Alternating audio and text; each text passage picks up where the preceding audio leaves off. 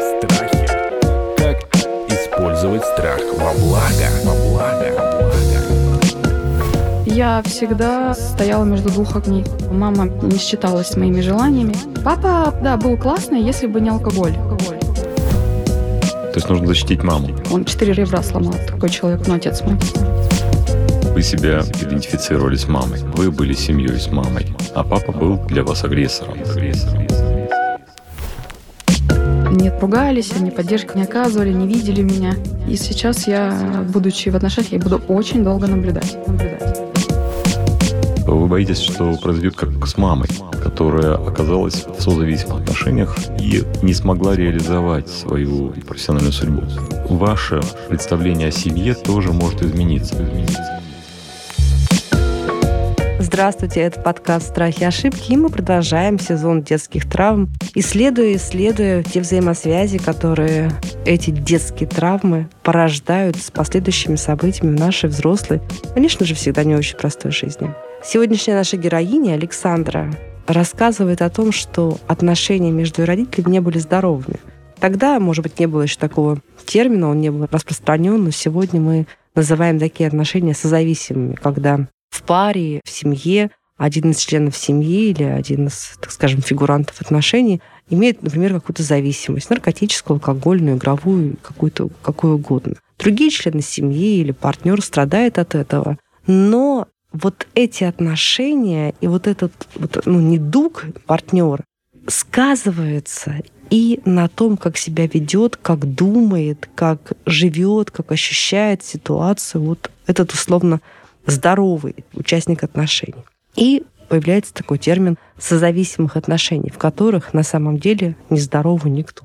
Ну, может быть, я сейчас немножко это упрощаю. Наш эксперт и куратор этого сезона Сергей Мартынов, психотерапевт, руководитель экспертного совета Международного института психосоматического здоровья, нам попробует разобраться и в терминах, и в том, что, собственно, делать, и как Сашина жизнь, ребенка, который вырос в этой семье, сегодня уже взрослая, самостоятельная молодая женщина, вот как ей избавиться от тех последствий, которые она получила. Здравствуйте, Саша, здравствуйте, Сергей. Да, здравствуйте. Ну что, Саш, давайте вашу историю, а потом Сергей начнет уже нам помогать разбираться. Да, начну, пожалуй, сначала. Как бы, да, когда я родилась, родители у меня, разница у них 5 лет между ними была. Маме было 20, отцу 25. Я помню, что около, наверное, когда мне было 7 лет, я помнила уже вот эти постоянные гулянки, какие-то тусовки постоянно дома, много гостей. Они творческие люди были? А, нет, вы знаете, мама, я не помню, чтобы она работала, ну, когда мне было лет 7-8. Она была всегда дома, а отец занимался перевозкой машин Владивосток-Иркутск. Ну, то есть неплохо зарабатывал, судя по всему. В принципе, да, но это были постоянно какие-то займы у друзей, потому что иногда машины долго не продавались, могли полгода, три месяца не продаваться. Но жили мы хорошо, у меня было все: компьютеры, фотоаппараты, угу. собаки, кошки, все было гитары на день рождения. То есть я начала интересоваться лет 16 рок-музыкой благодаря отцу, потому что он слушал ACDC. Вот, интересоваться mm-hmm. компьютерами. Мы как бы вместе постоянно проводили время. То есть папа был классный? Папа, по сути, да, был классный, если бы не алкоголь. Mm-hmm. Он был как бы жестокий, но справедливый. Mm-hmm. То есть человек слова такой и очень честный. Mm-hmm. А, начались проблемы с алкоголем у него, наверное, благодаря вот этим э, тусовкам дом, потому что мама любила очень гостей. Отец, он такой как бы немного нелюдимый, может быть, был больше в себе. И как-то его, видимо, это сподвигло, алкоголь все больше, больше, больше. И где-то лет, наверное, в 37 он начал как бы запиваться, наверное, ну, по две недели. То есть это довольно поздно у него сформировалась зависимость? Довольно поздно, да, да. А мама потом уже, когда вот из алкоголя, то есть он мог, например, купить машину в Владивостоке, поехать и не доехать до Иркутска 2000 километров и где-нибудь там запить на бездорожье. И мама ехала туда и спасала, то есть его. Ого, и ого. везла машину сама. Он терял деньги, там большие суммы. Потом все проблема, проблема. И в 17 лет, мне было, да, 17 лет они развелись. Что сейчас с ними? Мама тогда взяла кредит под дом, отдала половину денег ему, он съехал, купил участок, оформил дарственную на меня, построил там дом еще единожды женился, потом развелся через год. И после этого вот мы, наверное, лет 6-7, наверное, уже не общаемся, потому что он чем старше, тем какое-то самодурство в нем начало больше проявляться, какое-то вот отрицание всего, нигилизм какой-то. И вот он прям Он пьет? Очень яростно со мной общается, очень ненавидит меня почему-то за что-то. Mm. За то, что, наверное, в 17-18 лет, когда они развелись, я отцовскую фамилию поменяла на мамину девичью. А мама, жизнь как сложилась? Мама начала заниматься после развода, она начала заниматься автомобильными перевозками. Это грузоперевозки большие, такие китайские машины большие. То есть она не работала, не работала, не работала? Да, и, и резко потом... стала директором. И какое-то время, лет, наверное, 4-5 ей удалось справляться с этим бизнесом, а потом она а, начала встречаться с другим мужчиной, ну, буквально, наверное, сразу после развода. Сейчас они уже не живут, уже сколько, наверное, года, четыре вместе не живут. Прожили они около там, 15 лет, по-моему. И с ним она вошла в огромные долги, где пришлось сейчас э, продать дом наш и купить э, что-то новое подешевле. И она долгов отдала, наверное, около 5 миллионов. И в это время как бы получается, что она взяла такую позицию, что она ребенок, а я взрослый. И она постепенно с меня тянула тоже деньги, тоже в больших суммах. И вот, э, наверное, последние пять лет у меня такое вот ощущение из-за этого всего, что э, я как бы, у меня есть э, работа, я живу в очень хорошей квартире, у меня там есть собака, кошка, хомяк, Которые и сами, развитие. сами себе уже все Да, я все создала, само все. Я вот сделала это все от обратного. То есть у меня доходит до того, что, вот, например, мама у меня там а, любит вот эти все тряпочки дома, какие-то салфетки старые, вот это хранить. А я вот чуть что, чуть что там какое-то пятно посажу, все, я выкидываю, покупаю новое. Домашнюю какую-то одежду. То есть вот, что у меня не будет, как у мамы. И, соответственно, сейчас я вот это все имея, весь свой быт. Мама у меня как бы... Я тоже с ней меньше общаюсь, но как бы раз в неделю мы созваниваемся приблизительно, иногда чаще.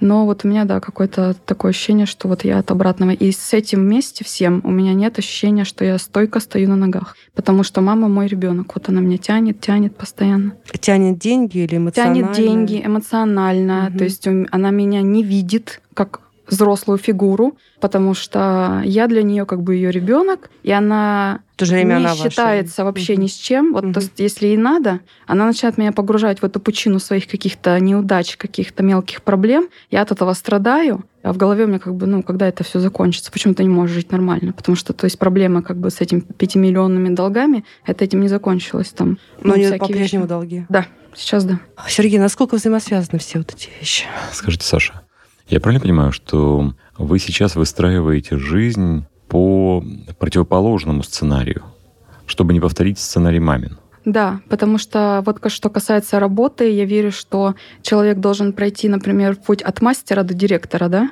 Так. А она стала сразу директором, поэтому отсутствие финансовой грамотности дало такой результат. Поэтому, работая до этого там, секретарем, я стала помощником руководителя, потом проект-менеджером, потом пришло время карантина, я поняла, что у меня всегда были задатки 3D-дизайнера, да, вот какой-то творческой профессии. Я работала также и визажистом на Mercedes-Benz Fashion Week. Я красила многих э, селебрити российских. И постепенно-постепенно, то есть э, вода камень точит, и то есть вот и сейчас я ощущаю очень четко, в каком направлении я должна двигаться, и не прыгаю выше себя, во-первых, и всегда спрашиваю себя один и тот же вопрос, как бы, ну, где я сейчас нахожусь, чтобы четко понимать и не делать таких ошибок, как делает она. Как бы в таком диалоге находитесь, на самом деле, ментальном с мамой, да? да? И каждый раз говорит, я вот, вот это сделала не как ты, это сделала да. не как ты, а вот это сделала как ты, я плохая. Сейчас вот э, я, кстати, у меня есть эм, сессии с психологом своим, то, что я начала ходить, потому что я поняла, что нужно от этого избавляться и избавляться от сепарации, что мама мне уже друг. Это как uh-huh, бы я взрослый человек, что у меня есть свои отношения какие-то свое, да? Да-да, избавляться от симбиоза, сепарироваться. Симбиоз, да. И вот вы знаете, что мама меня как бы в свою очередь не видела, да, то есть она меня, может быть, как-то не отделила от себя, не считалась с моими желаниями какими-то, когда вот я помню, например, мама, ну давай разведемся, давай уйдем, но он же жестокий, он там руки распускает, чтобы вы как бы знали, что он ей там четыре ребра сломал, то есть это как бы минимум, ну, то есть вот такой человек, ну отец мой. И сколько я просила, ей, вот она меня не видит и все, вот игнорирует, как мои слезы там тоже. И в свое время там э, у меня началась э, вот это, я обращала на себя внимание путем разных причесок, у меня были там красные, черные волосы, у меня были пирсинги, у меня татуировка там сейчас на полруки, может сейчас она бы мне вообще не понадобилась. У меня были тоннели э, под 3 сантиметра растянутые мочки вот эти, то есть mm-hmm. не формально как могли. Это и проблемы с учебой маме, да? были, да. Mm-hmm. Это и сейчас, будучи 32-летним человеком, я понимаю, что это как бы вопрос плакала, кричала, звала маму, посмотри, Да, вот я, да? Не было. Мгм. Вот. Меня очень зацепило, что вы сказали, давай разведемся. То есть вы себя идентифицировали с мамой. Конечно. Вы были семьей с мамой, а папа был таким вот для вас агрессором.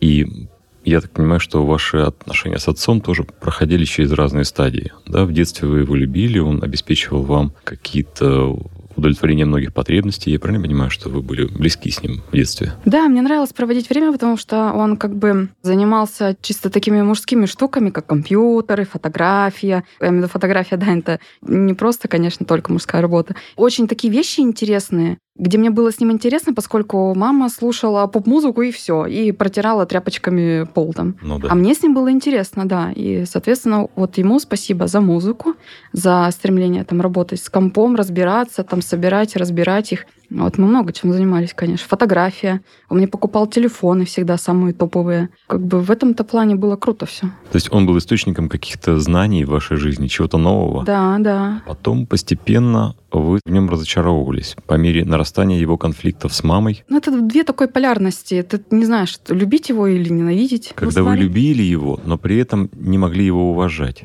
Я Да, за это да. За то, что руки распускал, определенно. Я еще одну ниточку увидела, которая, мне кажется, довольно часто бывает э, в семьях, где есть человек, который пьет или наркоман.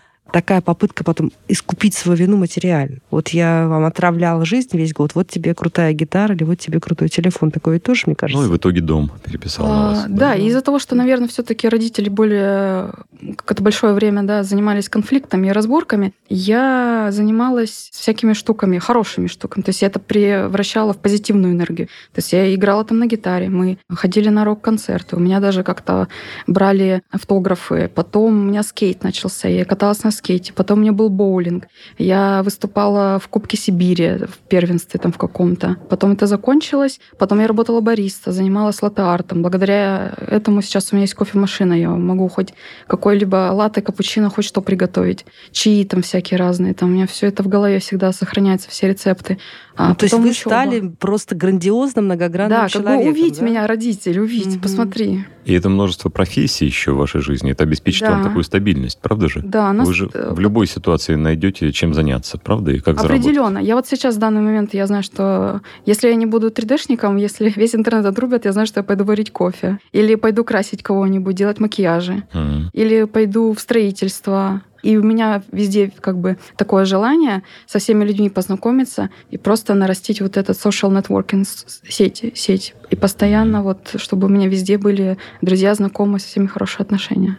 А Вот очень важно сейчас это, да. Даже то, как вы представляетесь, сразу протягивая руки, называя свое имя, говорит о том, что вы очень э, преуспели таком образовании социальных связей. Да, видите, когда вот я где-то читала, что дети алкоголиков, ну, как бы сказать, не, я не скажу, что мой папа алкоголик в том плане, что он всю жизнь свою пил, да, это дети Не, ну, алкоголиков, они немного Ну, то- другие. То, что вы описываете, это говорит о том, что у него есть алкогольная зависимость, и А. он страдает, во всяком случае, последние годы своей жизни и вашего подросткового периода. Да, и вот поскольку я в такой семье родилась, для меня теперь четко осознаю, в каком настроении человек. Я вот через контакт понимаю, чувствую очень сильно эмоционально вот это все. Все эмоциональные дуновения человека, вот даже если у нас на работу заходишь, я сразу, так сказать, выкупаю человека, что случилось у него. У него все меняется, мимика, выражение лица. Я это все вижу четко. Поскольку я художник по персонажам, я тоже это все отслеживаю быстро. И это прям фонит вот эта энергия человека, если что-то у него случилось, Мгм. или наоборот, там что-то позитивное. Потому что в детстве вам приходилось очень быстро вы научились Быстро считывать. вычислять, Мгм. что папа не в духе. Он не с той ноги встал. То И есть он тогда? мог нормально, а мог И тогда лучше запереться в своей комнате или что делали вы? Нет, я всегда стояла между двух огней, как бы. Мгм. Всё То есть нужно такое. защитить маму. Да. Сразу Смотрите, рефлекс такой. Но и ведь мамы тоже появился рефлекс, что вы ее будете защищать. Вы ее защищаете уже Очень давно, да. несколько десятилетий. Финансово и морально, эмоционально. Более 15 лет, Мгм. По сути, вы уже. Да. Смотрите, Мгм. в ваших отношениях произошла такая инверсия. То есть вы стали родителем для своей мамы. Да, А мама постепенно, чем дальше, тем больше дезадаптировалась. да. У нее был какой-то взлет, видимо, когда она расставалась с супругом. Такой профессиональной активности, социальной активности. Что-то у нее получалось, но слишком мало было навыков, в том числе профессиональных навыков, да, и Да. она не смогла реализовать тот социальный потенциал, который у нее был, то общение, которое у нее было, да, в какую-то профессию, в какой-то бизнес, который был бы более стабилен.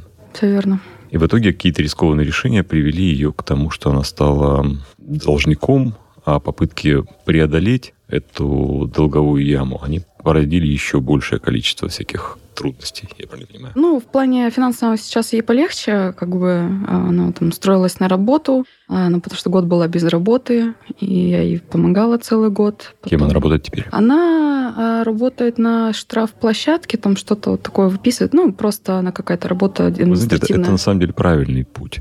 Да. Когда она должна стать на свои ноги, да, и спокойно поработать, походить на работу, такая трудотерапия. Да. И похоже, что вы ее поддержали и помогли ей как-то собраться и осуществить свою трудовой да, потому что она, опять же, сама мне говорила давно, что нет плохой работы, Александра. А вот теперь я ей говорю, а нет плохой работы, потому что был момент, я хотела ее устроить своего рода санитарки, по-моему, да, в медучреждениях. Да-да. А я говорю, ты же любишь все убирать и мыть? Говорю, вот пойдешь, посмотришь, что может быть и хуже, потому что в этом отделении там были и раково больные, и всякие разные люди.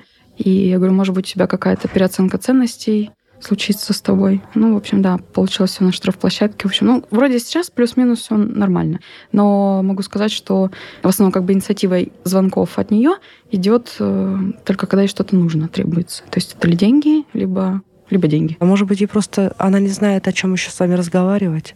Может быть, она стесняется. Ведь вы сейчас для нее тоже, смотрите, во-первых, вы действительно родители, во-вторых, вы такая звезда, живете в Москве, у вас все хорошо. Может, мне просто какой-то внутренний зажим, и она правда не знает, чем она может быть вам интересна, о чем вас спросить. Такая уж слишком другая недосягаемая жизнь ваша а, для нее. Может быть, в ее понимании, да, я, может быть, это допускаю, потому что, во-первых, ну, в той профессии, которая сейчас работает, это действительно сложно. И какие-то вещи я не могу просто элементарным ну, языком объяснить. Угу. Но похвалиться там, например, мама, смотри, я буду выступать лектором в ГИМе. Я говорю, вот там, круто, Мам, ты мной гордишься? Конечно, я с тобой горжусь. Все. А, ну, это не то. То есть это, понимаете, если у тебя в детстве не было велосипеда, ты вырос и купил себе велосипед. В детстве у тебя все равно велосипеда не было. Нет, нет, это можно преодолеть. И, конечно, нужно выстроить отношения сейчас с мамой, которые будут обеспечивать вашу поддержку, да, и будут удовлетворять вашу потребность в любви и уважении. И это будет взаимным. Но над этим придется потрудиться, потому что теперь вы в этих отношениях взрослый, и вам нужно перестроить отношения таким образом, чтобы ваша мама, да, которой где-то в районе 50 лет. Да, 52. Она еще молодой человек, у нее еще вторая половина жизни впереди. Она может прожить ее во многом так, чтобы эта вторая половина была наполнена любовью, привязанностью, а не только заботой о деньгах, к чему сейчас свелась ее жизнь, к сожалению. И ваше представление о семье тоже может измениться. Потому что сейчас тот состав семьи, который вы назвали, кошка с собакой да хомячок, это ведь тоже симптоматично, правда же? Да. Это говорит о том, что вы боитесь связывать свою жизнь с человеком равным вам, ну, существом, которое вам равно. Правда же, с собачкой и с кошкой как-то полегче? Вы знаете, нет. Но их гулять постоянно нужно, постоянно кормить, и индейка сама себя не купит. Забот много. Забот много, да, действительно, забот много. И... А с человеком, который вам равен? Вы знаете, нет, я бы не сказала, что какие-то проблемы. У меня сейчас есть отношения вот уже, наверное, года полтора, равные. И я себя чувствую вполне хорошо, но не стремлюсь вот этого mm-hmm. жития вместе. Создание семьи. Создание семьи, потому что мне последнее время, да, вот когда свою жизнь связала с 3D, я, я чувствую, что моя какая-то цель, она и какая-то судьба абсолютно в другом. Я так боюсь, что меня что-то заполонит, точнее, кто-то заполонит мое пространство, и будет вас. мешать да, мне исполнению моих мечт и знакомству с другими людьми. Вы боитесь, что произойдет как с мамой, которая оказалась в созависимых отношениях с человеком больным алкоголизмом и не смогла реализовать свою профессиональную судьбу. Но у вас совсем другая судьба.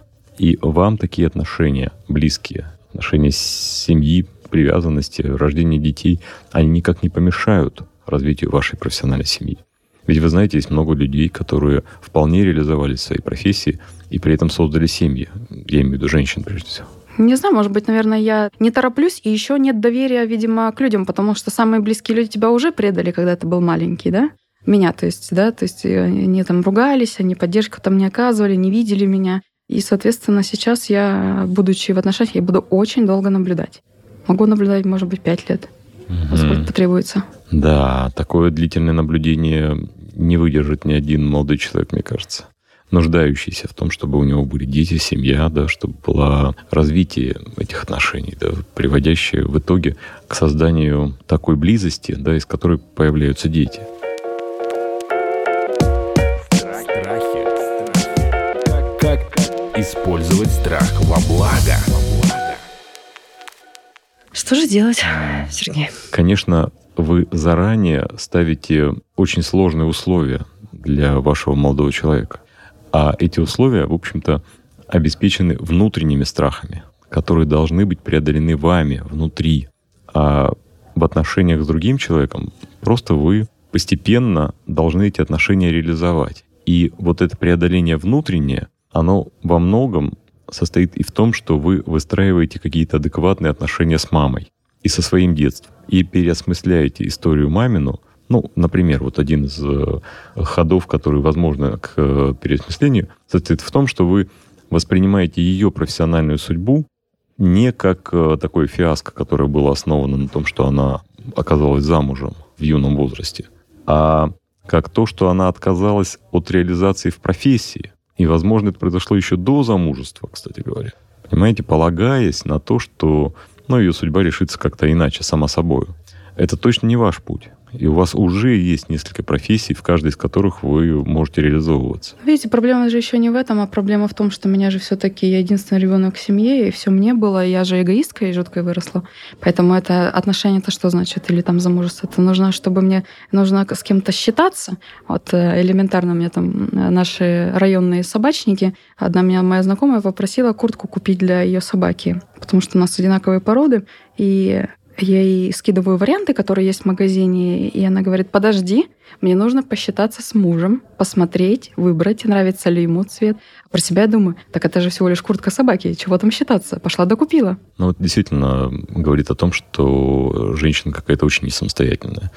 А в, ну, нормаль... не норма. в нормальной семье, mm да, какие-то вещи согласовываются, конечно, там, куда поехать отдыхать, да, или там... Ну, идти, стиральную идти, машинку купить можно. Идти в, в театр там в какой, да, а большинство вещей, они как бы разумеющиеся сами собой, что есть какие-то сферы, за которые отвечает женщина, какие-то, за которые отвечает мужчина, и они не советуются друг с другом по каждому вопросу. Это не является такой необходимостью. Но действительно для вас каждая такая информация становится каким-то триггером того, что, ага, вот семья — это что-то опасное.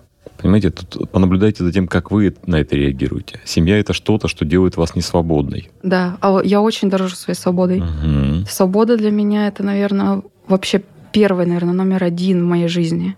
А с другой стороны, я, знаете, рассуждаю, а, а что, ну, ну, ну, замуж выйду я, потом разведусь, и что, ну, может, лучше просто не выходить, зачем эти хлопоты? Вот смотрите, Саш, на самом деле все, чего вы достигли в ваши 32 года, является результатом вашей свободы. Да. Но так устроено наше достоинство, что если мы очень много вкладываемся в наше достоинство, в какой-то момент они становятся нашими недостатками. И все наши недостатки — это продолжение наших достоинств. И в какой-то момент эта свобода начнет вас ограничивать. Потому что нельзя жить ради свободы.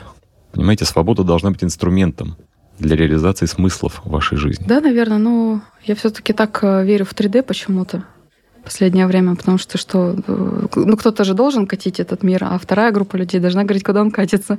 Ну, подождите, но если вы выйдете замуж за человека, который пусть даже не будет из этой профессии, а будет искренне восхищаться тем, что вы делаете, то есть он будет не про то, что напиться четыре ребра сломать, а про то, что сказать, Саш, покажи, что ты сегодня делала, а как ты это делаешь, как круто. А это правда перспективно, да? Вау, а ты будешь что, в музее лекции читать? Да, вы а знаете, а это, это наверное, так? такой триггер для меня. Чем дольше, наверное, не видит меня человек, как моя мама, тем больше я начинаю достигать. И это же мой двигатель. Но моя психолог, она сказала, что, Саша, если мы с вами там правильно все выстроим отношения там, с мамой, там, с окружающими, то вы вот этот вот двигатель никуда не денется, просто вы будете делать это качественно. Разумная мысль. знаете, на самом деле это ощущение, что вам все достижения нужно делать в тайне от других людей, оно тоже связано с вашими страхами.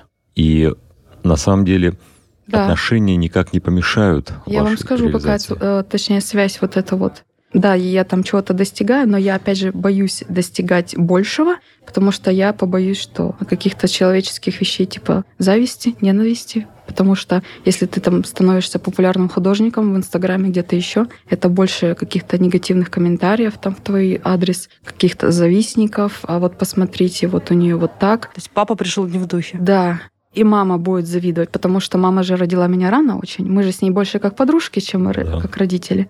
Это ее зависть в первую очередь. Потому что она часто еще за, любит утверждаться за мой счет. Она любит мне звонить, когда у нее кто-то в гостях, ставить на громкую и говорит, а Саша работает э, там в 3D, она может там где-то жить хоть на Бали и работать удаленно. И то есть вот, вот это вот начинается, я говорю, да, мам, прекрати, хватит э, всем рассказывать. Но она же гордится просто вами.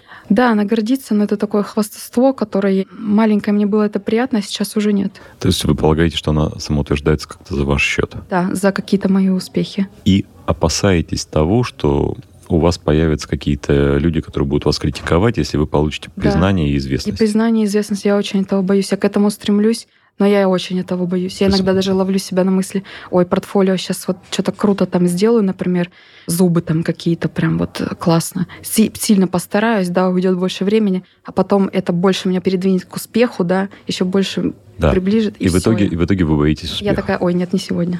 Смотрите, Саша, для вас э, вот здесь сошлось, да, успех и страх того, что вас кто-то будет э, ненавидеть за ваш успех. И привлечение внимания для вас также становится опасным, как и э, любой успех, как и любая известность. И здесь очень важно вам проработать эту тему, потому что действительно в популярности есть эта оборотная сторона. И действительно, чем вы известнее, тем больше людей, которые вам завидуют и вас ненавидят. Но концентрироваться нужно не на этом. Это для известного человека становится естественной такой средой обитания, как, не знаю, там, ветер, который мы не замечаем, просто надеваем капюшон повыше и все. И он никак не влияет. Вы не скажете, что, вы знаете, был сегодня ветер, я сегодня на работу не пришла. Нет же. Вы спокойно к этому относитесь, ну, просто поворачиваетесь как-то иначе, да, там, как-то прикрываетесь. И, собственно говоря, с известностью такая же история. То есть вы научитесь к этому спокойно совершенно относиться. Просто вы до сегодняшнего дня привыкли делать все идеальненько так, чтобы вас за все хвалили. У вас все правильно. И какому настроении был папа, он все равно бы... А вы знаете, что самое хорошо. интересное, я так вот заметила, что делать все идеально, оно пришло не сразу. Я раньше была... Экспериментировали, я это услышала да, в жутким человеком. Да, Меня да. отчисляли два раза с университета. Угу. Я, значит, не очень таким да, хорошим студентом была. В какой-то момент вы проблемы. пришли к тому, что вот, этой, вот это вот идеальный перфекционизм ваш, он вам обеспечивает вот эту свободу, стабильность, и в итоге он становится для вас такой основой, на которую вы можете опираться. Да. Профессионализмом. Спор был. Был спор на тему того, что, Саша, почему ты не ходишь в университет? Я сказала, все, со второго курса я не пропущу ни одной пары. Угу. Если оставшиеся годы, два с половиной года, по-моему, доучились, я не пропустила ни одной пары. Угу. То есть, что бы ни случилось, у меня стопроцентная посещаемость. И потом, когда я вложила все свои силы в учебу, я получила такую отдачу, у меня везде были четверки, пятерки, просто как... То есть если бы не предыдущие два года, там, где я была плохим студентом, то у меня был бы красный диплом. Я это поняла. И я поняла, что если я вложу, я буду это получать. И с тех пор у меня все поменялось, и я начала вкладывать вообще во все, за что я берусь, стопроцентной отдачей. Вы знаете, Саша, это чувствуется по общению с вами, что у вас большой опыт работы над собой. У вас большой опыт таких экспериментов, из которых вы выносите позитивный опыт, и постепенно меняетесь в сторону той личности, которую вы мечтаете стать. У вас есть представление о том, каким вы хотите быть человеком. И вот над этими целями нужно вам немножко поработать, продумать их более тщательно в разных сферах, не только в профессии. И тогда ваши изменения, они будут более многогранными. Они приобретут вот этот 3D-эффект. Потому что пока вы развиваетесь в одной плоскости. А вы в ней уже достаточно развились. И сейчас э, вот это развитие в одной плоскости, оно может мешать вам расти вверх. Да, потому что, знаете, когда люди встречаются, я имею в виду, создают семью, это же сплочение двух энергий, то есть я же могу и больше еще получить. Конечно. От своего конечно. там будущего супруга. А ваш эгоизм вы уже достаточно проработали с вашей собакой, с кошкой, с хомячком. Можно двигаться дальше. Нужно ли Саше как-то вернуться к отношениям с отцом? Это невозможно, вы знаете, потому что там э, горы плохих слов в твою сторону летит. И как бы обойти их вообще никак. Я бы хотела, почему нет? Но похоже, что этот человек сильно личностно дезадаптировался, и алкоголь, видимо, повлиял сильно на Конечно. его личность. Мгм, да. Его психопатические черты обострились э, до крайности. Он ни с кем не общается. То есть это не только я, то есть он живет обособленно в домике, делает что-то там, знаете, вот эти моющие средства Кершер, или как они называются, что-то он там апгрейдит их, что-то помогает, ремонтирует, занимается вот этим, и все. Ну, то есть какое-то общение с миром все-таки есть. Он как-то зарабатывает и Да, какую-то полезную да. Ну, функцию этом- выполняет. Да, в этом плане как бы зарабатывать деньги он э, умел, так скажем. Вот. А общение, конечно, это тяжело. Вы знаете, я думаю, было бы полезно с ним выстроить новые отношения, но для этого потребуется вам тоже немножко подрасти. Может быть, сейчас и хорошо, что вы держитесь от него на состоянии. Да, мне бы хотелось бы, конечно, сказать, что пап, смотри, с компьютерами связалась, вот, и делаю игры. Вот, и чтобы сказал, да, круто. Да, да, да. И так скажу, что его слова, естественно, важнее для меня, чем материны. Ну, я имею в виду похвала какая-то. И я думаю, что вы могли бы с ним выстроить новые, более уважительные отношения на следующем этапе вашего развития. Вас вообще Да, это можно возможно. поставить как одну из целей. Просто нужно подходящее время, может быть, еще должно пройти лет пять. А вы для себя как объясняете вот тут поток плохих слов, которые вы слышите от него? О чем он вам кричит? Вот как вы та девочка, которая красила волосы, делала пирсинг, кричали о себе своим родителям. Папа сейчас о чем кричит вам? Вы знаете, я думаю, что это какая-то ненависть к женщинам вообще в принципе. Я даже объяснить его психологическое состояние не могу. То есть у него бабушка, его мама, моя бабушка, да, она довольно-таки часто, ну, она в браке была раза три, наверное, четыре у нее какие-то мужчины были, которые указывали ему всегда, что делать отцу. И то есть у него вот была какая-то уже какое-то развитие головы, мозга, оно отнюдь ненормальное. То есть вот как маньяки бывает, да, то есть у них с чего начинается? С каких-то поджогов или там, я не знаю, или распятие кошек или что-то еще. Вот отец мой, он распинал кошек. То есть вот с этого началось. Были наставления там пистолета на нас, мы с ружья, мы с матерью убегали, там стрелял нам вслед, давил собак, кошек, сломал, помню, нашему пуделю ногу просто, ее выпустил, э, захлопнулся на дверь и попал ей по ноге. Я думаю, надо пригласить вашего отца на нашу беседу. Да, то есть вот такие вот вещи. Ну, я я это боюсь, помню. что это невозможно, но, конечно, было бы здорово. Хотя, может быть, здесь Сергею и нужна будет помощь уже врачебная, судя по тому, о чем говорит Саша. И Да. мне кажется, что Саше тоже, может быть, как вы считаете, нужно осознать, что, возможно, там болезнь. Конечно, это очень особенный человек с очень особенным путем развития. Там есть и психопатические особенности, Мгм. которые к какому-то моменту он отчасти сгладил, когда он женился Да. к этому там, 20-летию своему, там, 25-летию. А потом, поскольку он стал пить, они снова у него стали очень рельефно выпирать и сильно ограничивать его возможности адаптации. И сейчас он действительно находится на очень низком уровне адаптации, но все-таки человек сам зарабатывает уже хорошо, выживает, молодец, не, Да, распинает, как-то он не ещё- распинает кошек, не стреляет ни в кого. Слава Да, богу. и это очень удивительно. Сейчас осознаю вообще, как он никого не убил. Мгм. То есть это удивительно.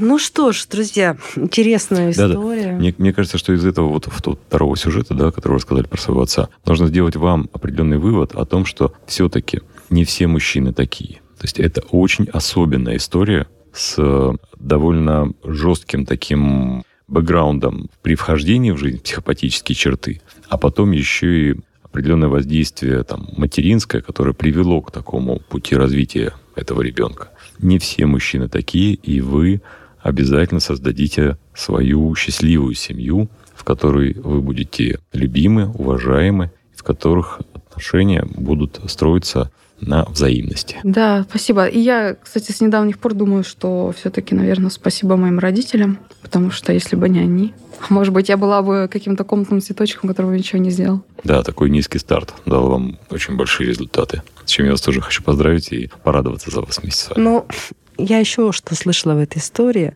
Родители любили Сашу. Понимаете, деформировано, может быть, не очень правильно, не очень уклюже, но они вас любили Да. и любят вас. Вот я просто и всей этой истории я это чувствую и вот это считываю, понимаете? Это просто вообще большая беда всех нас не уметь любить правильно. Но они Сашу любили, и вот этот Сашин старт, он был... Я не согласна, что он был низкий. Он просто был, может быть, с отрицательным зарядом. В то время было все одинаково. Все так семьи жили. То есть наша семья, друзья, и я другого не видела. И алкоголизм 90-х, совершенно верно. И вот эта неопределенность, отсутствие почвы под ногой, конечно же, дали поколению детей, рожденных в 90-х годах, совершенно особенные условия. А вот низкий старт — это такая ну, психологическая метафора, mm. которая показывает, как в беге человек э, с низкого старта mm, быстрее да. бежит так и э, в жизни, когда у человека фрустрированы какие-то потребности, да, в подростничестве, в юности, он потом больше осуществляет действия для того, чтобы стать, э, освоить профессию, для того, чтобы стать профессионалом и э, в дальнейшем быстрее движется. Саша, спасибо большое за вашу историю. Мне кажется, что она очень полезна, особенно вашим ровесникам, детям 90-х годов. Да, никогда не сдаваться. Ну, видимо, да. И э, у вас самое главное даже не то, что никогда не сдаваться, можно не сдаваться по-разному в то, как вы преображали и преображаете даже негативное в что-то созидательное, в удивительно хорошее, светлое, позитивное, созидательное. Это ваш и врожденный талант, и, конечно же, то, что вы все равно наследовали от своих родителей. Да, потому Поэтому... что я понимаю, что я могла бы там тоже начать употреблять наркотики, 100%. ненавидеть весь мир. Сто процентов. Да, а тут нет. И действительно присоединяюсь к поздравлениям Сергея. Это здорово, вы прям очень крутая, классная личность, прям ролевая модель. И я думаю, что вот этот разговор будет очень многим полезен и интересен. Ну что, друзья, мы сегодня говорили с Александрой, которая выросла в семье с не очень здоровыми отношениями, с созависимой мамой, прошла много витков своего развития, сделала это очень интересно и классно, но, конечно же, остались вопросики остались, которые Саше нужно решить, и наш эксперт куратор этого сезона, психотерапевт, руководитель экспертного совета Международного института психосоматического здоровья Сергей Мартынов наметил такие, мне кажется, вполне себе правильные вешечки для нового этапа пути Саши. Подкаст «Страхи и ошибки». Мы говорим о детских травмах. Присылайте свои истории, приходите. Все разберем. Подписывайтесь на подкаст на сайте ria.ru в приложениях подкаст с Web Store и Google Play. Комментируйте и делитесь с друзьями.